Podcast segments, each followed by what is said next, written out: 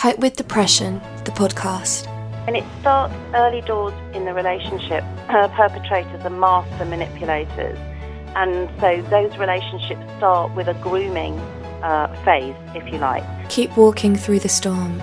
Your rainbow's waiting on the other side. Heather Stillefson. And there are options now, there are. And it doesn't necessarily mean that you have to come into refuge. We would try and, and, and, and talk to you about what your needs are but you do you do have options and, and you don't have to remain in an abusive and violent relationship. Mental health matters a lot. Hello, Amy.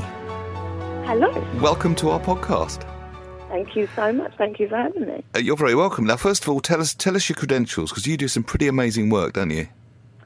Uh, well, I try to. Uh, nah, come myself. on, you do. if you're not going to boast, I'll boast for you. You do. oh, I'm not well, having thank that. Thank you so much. That's perfect. uh, what I've actually done, my past experience has been working in women's refuges. Um, obviously, so that's the safe haven for women to go to when they're fleeing domestic violence. Um, I've trained in a lot of DV as well and gone through it personally, uh, so also have that understanding of it and just try to give the women the strength to, you know, find their self worth again and know that that's not okay how they're being treated. Because you run the program with Zoe where you help recovering addicts, don't you? Yes. Uh, on any kind of you know narcotic or alcohol abuse, and I, I've already done a full interview with Zoe, which I haven't podcasted yet. That's coming in a future episode on the Hope with Depression podcast, and it's it's complex enough as it is, domestic violence. But if there's addiction in the mix as well, Yeah. that would make it even harder. So really, just any any tips that you've got for us, please. It's uh, it's so so complex as you say, and uh, sadly, I think sometimes a lot of the scenarios can be that the perpetrator is using drugs or um, is the one to actually instigate that sometimes into the women's lives. So they feel that if they do it, it will appease the guy, you know, and just you know, you just need to keep so safe. And if you're using whilst in DV, your guard's down even more. You can't keep yourself safe. You can't keep your children safe. It's it's just it's not the right way to go. As hard as the scenario is, as hard as the situation is, you know, you need to dig deep, try to find your strength, and just avoid going down that road because it's bad enough as it is already. Is it something the perpetrator might do deliberately as a form of control? Absolutely. Right. Absolutely. Um, yeah, it's a way completely. You know, it's a different scenario, but uh, the way that a pimp would use um, his girls, you know, he'd get them under their control by Yeah. feeding their habits. So, in a sense, yeah, absolutely, it will go hand in hand. A lot of times, actually, which you know, very. not that dissimilar, actually, is it? No, Not- not, at not all. really. Not at all. No, it's it's uh, yeah, it completely kind of does sit in that same bracket, you know. And there's even the elements of it's not just violence; it's the abuse. It can sometimes be under the category of slavery, even. You know, some women are so controlled by these men that. It, it can come under that category, you know, which is really, really Good God. sad. Good God. Yeah. So someone, please God, they're not, but someone's in that situation. Uh, what advice would you give? I know at, a later stage in the program, it's all about teaching the women. Maybe skills they've never learned before, like financial management, but that, that, that strikes me as more of a kind of add-on after the foundation is well Yeah, and truly laid. So, what, so what is the big foundation that you'd like to communicate Sorry. here? Yeah, yeah. I would just really like to stress you can uh, go online. You can literally search Google. You can find a domestic violence helpline. It's a free phone number. So that would be the first stepping stone. There is, in most boroughs actually, a service called the One Stop Shop, which deals with domestic violence, um, but every single avenue. So you can get legal support, you can get housing support, you can get DV support. The police also are there. It's all under one roof. So a woman, you know, it's I think it's run once a week um, at set certain times, but it's a safe haven to be able to go, you know. But then there's also the scenario where some women cannot get out of the house because their other half won't allow that. So in that scenario, I would suggest, you know, obviously use reaching out to the group, the Zoe's group, um, because we can do referrals and make the calls on behalf of the women. Oh, fantastic! And just remind us of the name of that group. That's Foundations with Zoe, building foundations uh, with addiction, depression, anxiety, and everything Okay. that comes with it. There, there's a link on hopewithdepression.com forward slash resources. Okay, so even if it is that desperate that someone is physically not allowed to leave the house, if they're online, they can go to that group and the calls Yeah. can be made on their behalf. Completely, absolutely. And uh, what is also hard, sorry, I'm going to get on my soapbox a bit. It's, You uh, get on it. it's really, really hard as well for a woman in that scenario to ring 999 um, because there's a lot of fear that the police can come and take Mr. Man away. He will do his, you know, narcissistic, charm persuasive and weasel his way out of it. And then he's back at the property. And then for the woman, that's really, really frightening, you know, because she's then on the receiving end of his anger because she's gone to the police in the first place. So if you don't kind of want the severity of 999, you can always ring uh, 101, but you can keep logs of um, everything that's happening with them, which will then again enable anyone in the supported area to be able to get the uh, injunctions, non-molestation order, harassment um, orders, and prohibited step orders, which will stop these perpetrators once you're free from coming near you, from being able to go to the school to take your children without your say so. Right. Uh, so so- every angle pretty much is covered. Yeah, but people, but people don't know that because obviously the No, perpetrator, perpetrator not. won't tell, tell them. So we will. Absolutely, thank Okay. you. Perfect. Brilliant. Absolutely perfect. Anything else you'd like to add? No, just thank you so much. Oh, and thank you. Yeah, please, everyone, keep safe because uh, obviously at this precise moment in time, being isolated and being in a domestic violence relationship, Hideous. It, it, it's yeah, it's It is, just but there is there is stuff that can be done, which is reassuring. completely, Amy, completely, yeah. Just thank you, reach out. thank no you, problem. thank you so much for being on, my love. No problem at all. Thank you so much. Take care. Be well. Mental health matters a lot. Self love is total, unconditional acceptance of all aspects of oneself. It's I am enough just as I am. When we love ourselves, we completely accept all of our parts and ultimately become willing to reveal them without reservation or qualification. In other words, it is complete freedom of being, which allows for self expression without fear. Mimi Shannon. Hope with Depression, the podcast. Hello, Fiamma. Hello. You're the first Fiamma I've ever met. Yeah, I, It's- I, it's, it's Italian. and My mum uh, was Italian, and uh, she decided to call me something slightly different from the normal saints' names, and found this name in a magazine or something, and, and went with it. So yeah, there aren't many of us around. I like I don't like it. It's kind of a mashup between Fiona and Rihanna. Yeah, a little bit. Yeah. that, that, that's just my crazy imagination.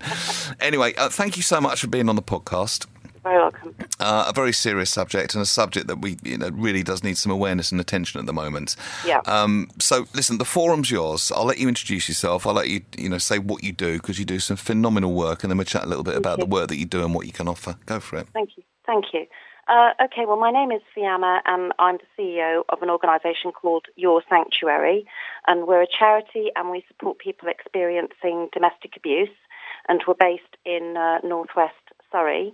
Um, the organisation has been around for over 40 years and came into being at the very start of the refuge movement.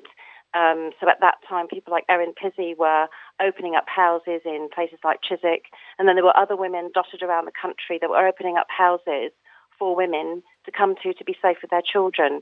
And up until that point, really, there had been no services available for women, and the attitude from police and, and society really was, well, that's just what life's like. Um, put up with it, really. You made your bed, lie in it. Isn't that incredible? Those attitudes used to exist. And- I, I mean, I, I remember the phrase "only a Yeah. domestic." Only. Absolutely, absolutely. Uh, you know, and that was just what people believed at that time.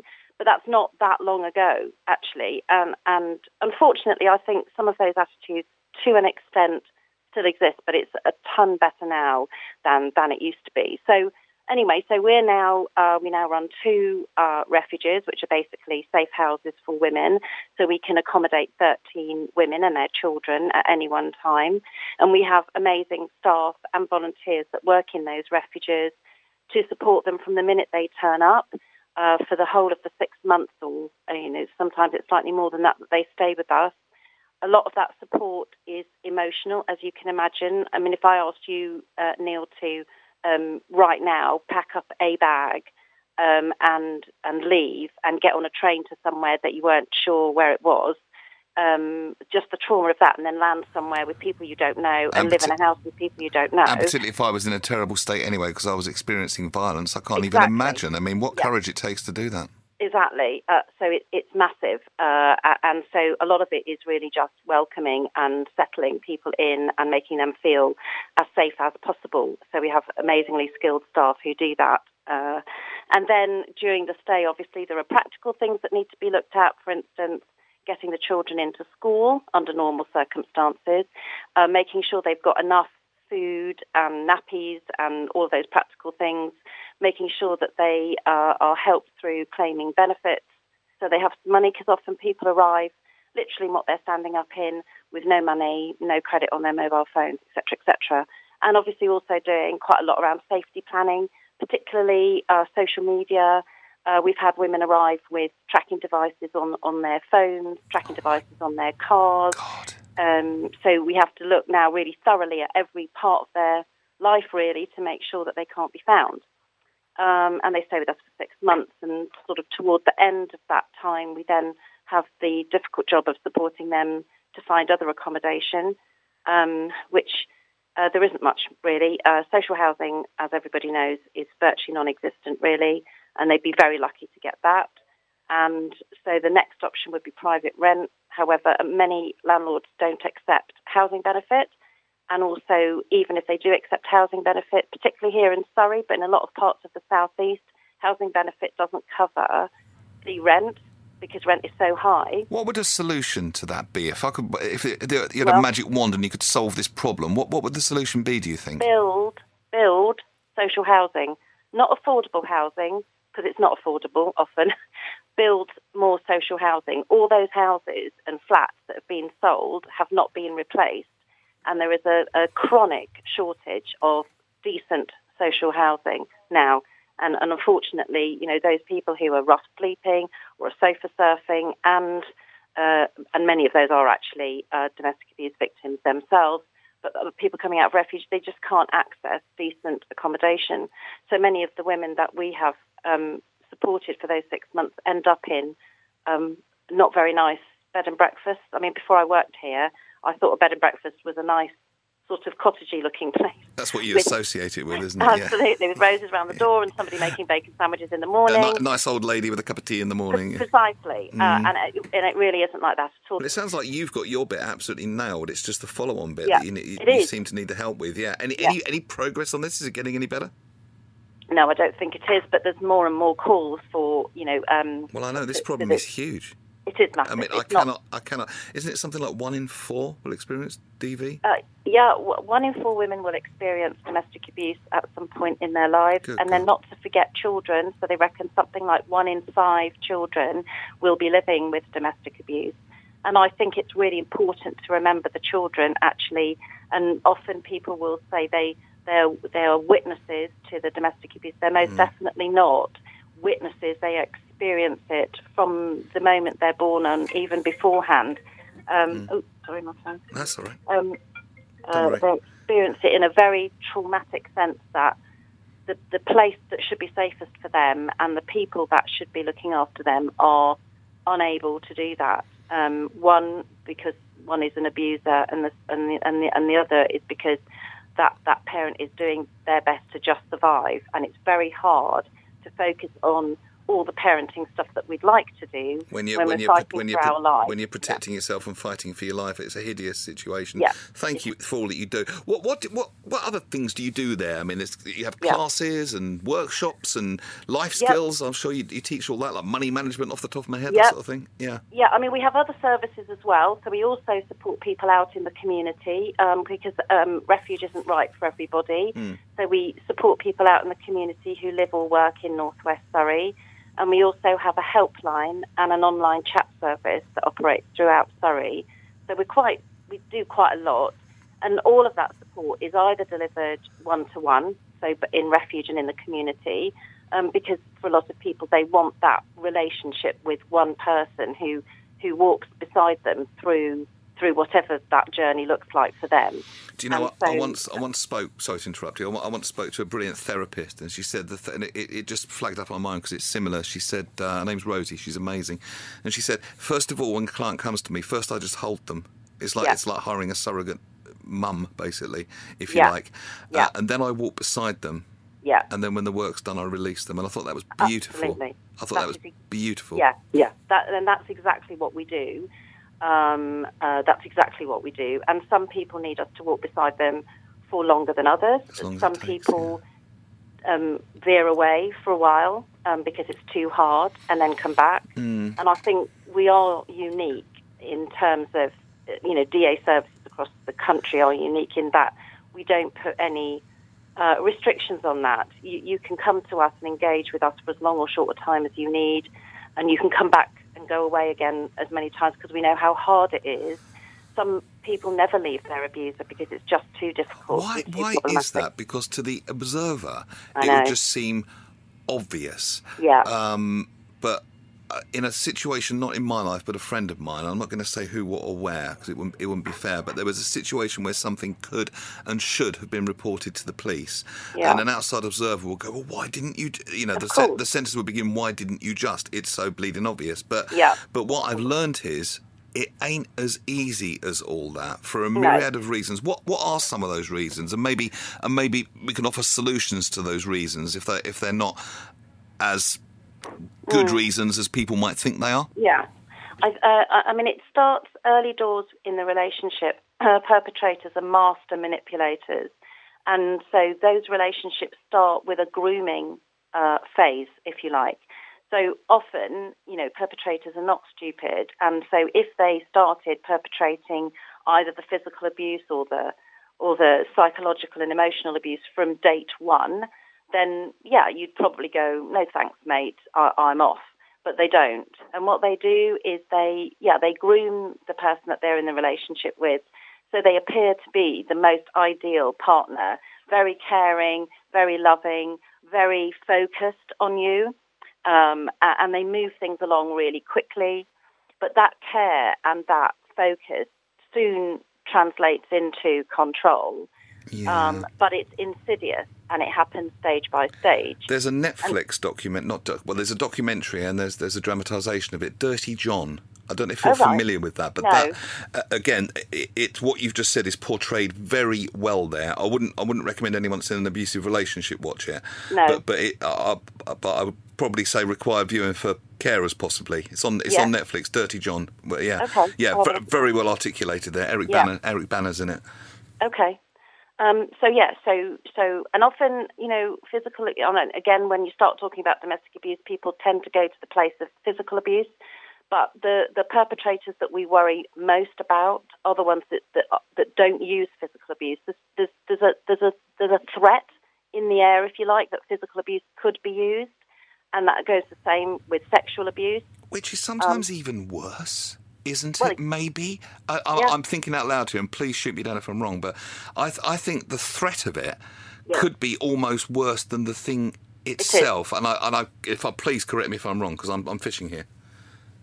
No, you're you're absolutely right. And right. what we do hear from a lot of the women that we support is that sometimes that build up, knowing that they were going to be assaulted, was so so frightening and so uh, anxious making that they would um, almost try and trigger the assault because it was because it was better to get it over and done with, yeah. and then the period after the assault generally was safer. You know, things would calm down a little bit, so they so they would almost you know that phrase push his buttons. Mm. But, you know, in order to get the assault over with, because because yeah, they knew that it would be better the other side. By the time you've come through the grooming um, stage, and then you're in in a stage where you know things aren't right, um, but you you think you can manage it and you can cope with it, and, and often you think it's your fault because the perpetrator is telling you it's your fault. If you weren't so stupid, I wouldn't have to do this. No one else the, wants you. You need me.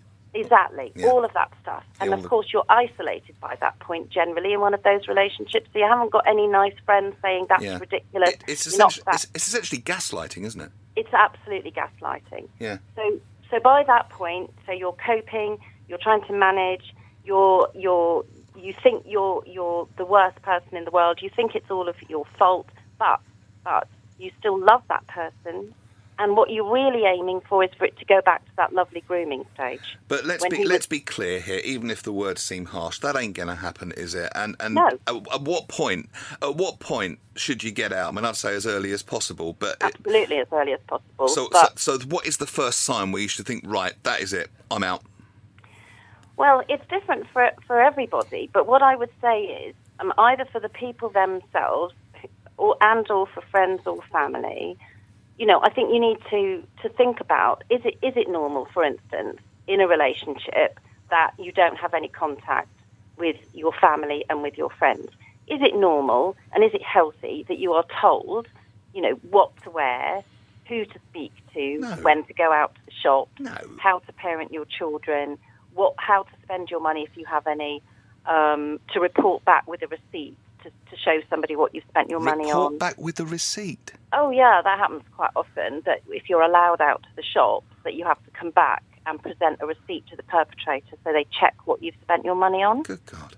Um, we've had we have that quite quite a lot. Or they'll check the petrol gauge because if you say you're just going to Tesco's and back, they will check how much petrol you've used, so that you can't go off anywhere else. It's just control of the highest order, isn't Absolutely, it? Absolutely, it is just control, and that's yeah. what perpetrators are about. They just want to control mm. their their their victim. And so you have to start questioning. And I think it's, I think we give out very muddled messages in society around relationships. I think we give muddled messages around what men are supposed to be like. Well, give us you know, a give us a clear one in your in your view. I mean, obviously well, you, you run this thing, so you know this stuff inside out. What is a clear, reasonable way for a man to behave, and when does it cross the line?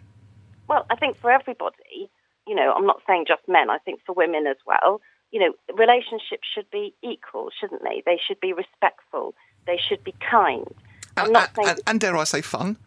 And fun. yeah. Absolutely. I mean, d- dare, dare, I throw that one that. in? I'm, I'm, all for that. Yeah. Absolutely. Um, uh, but but yeah, there should be mutual respect, and yes, you can care about somebody, but that doesn't mean that you then control everything that they do. That care should be um, proportionate to what that person needs and should be respectful of that person's autonomy. Yeah, I mean, and, and people people do argue over money, don't they? I mean, that can happen, and it's not.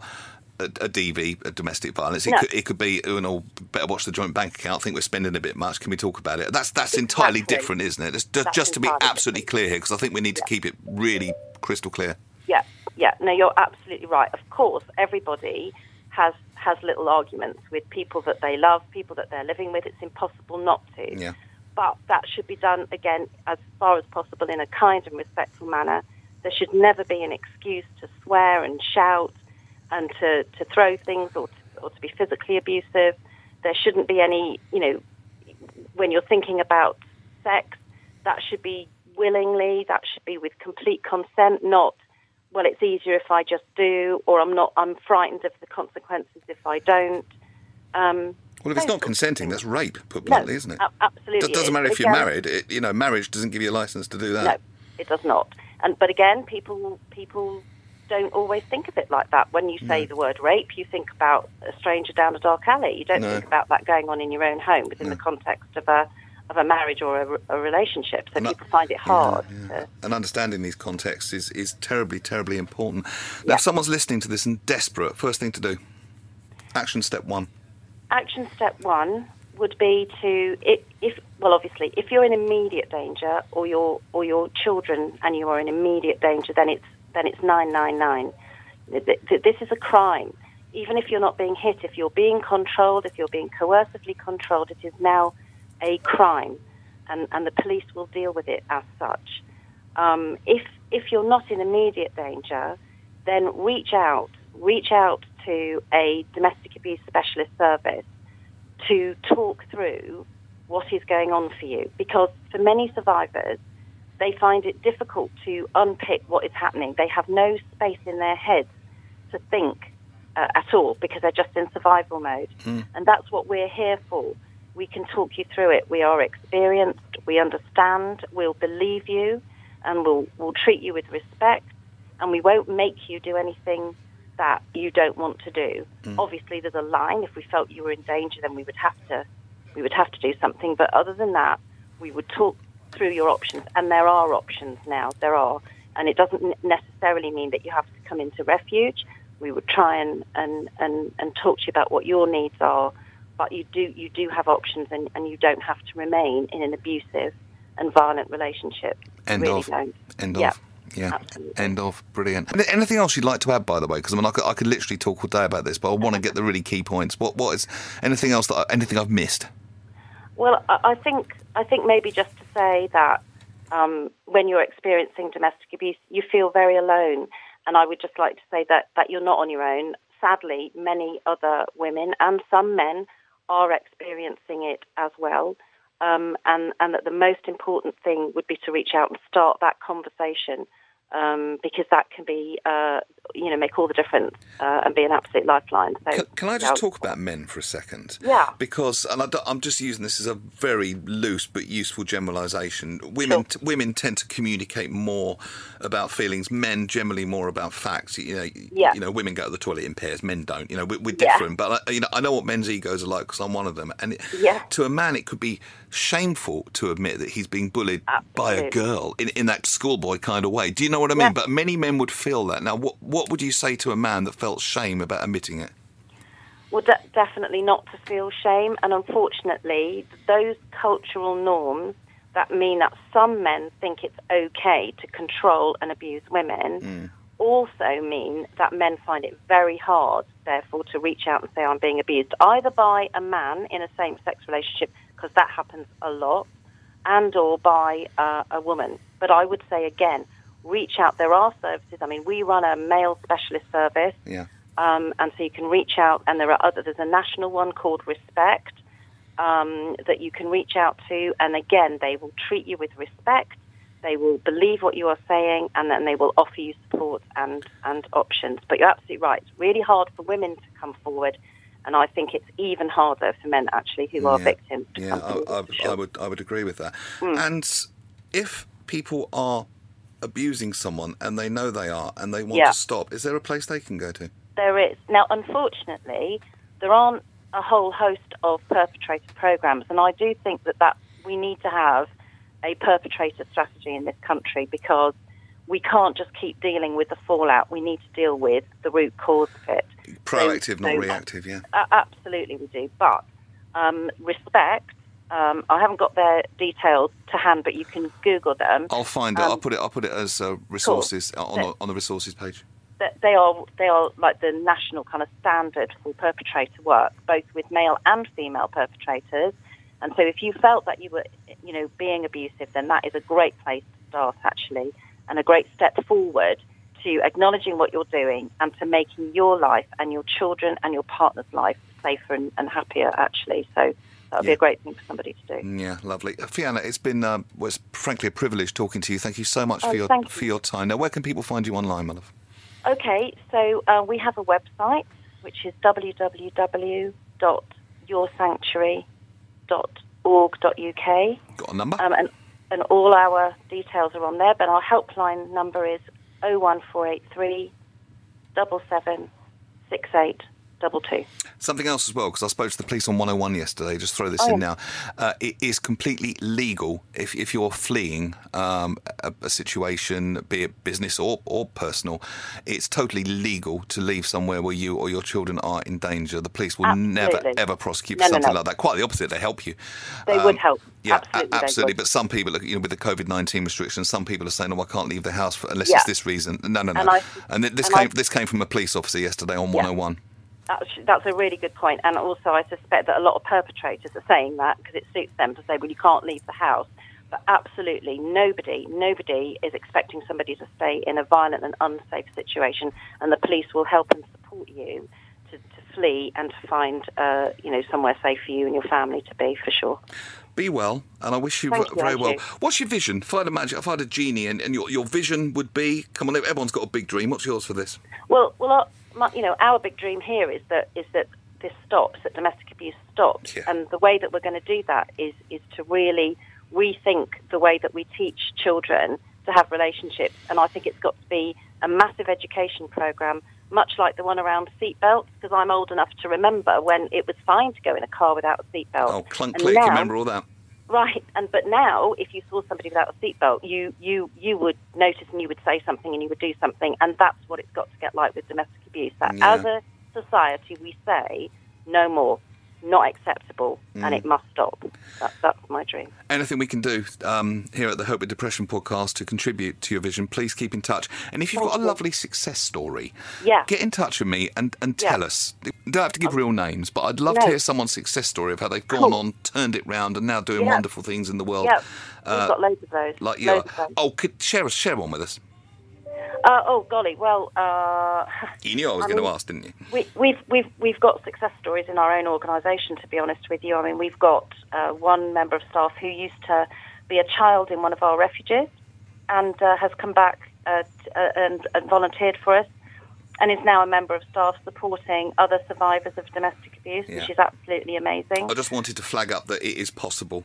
Even if it, It- it- feels desperate, you know, Yeah. it's it's not. There are ways out, and of course, It is wonderful completely possible. many It's wonderful completely- organisations, including your own, which which are Yeah. making a huge and Yeah. necessary contribution to the field. Fiamma, thank you so Thank- much. It has thanks, been Phil. a absolute real privilege. Be well Oh, and thank take care.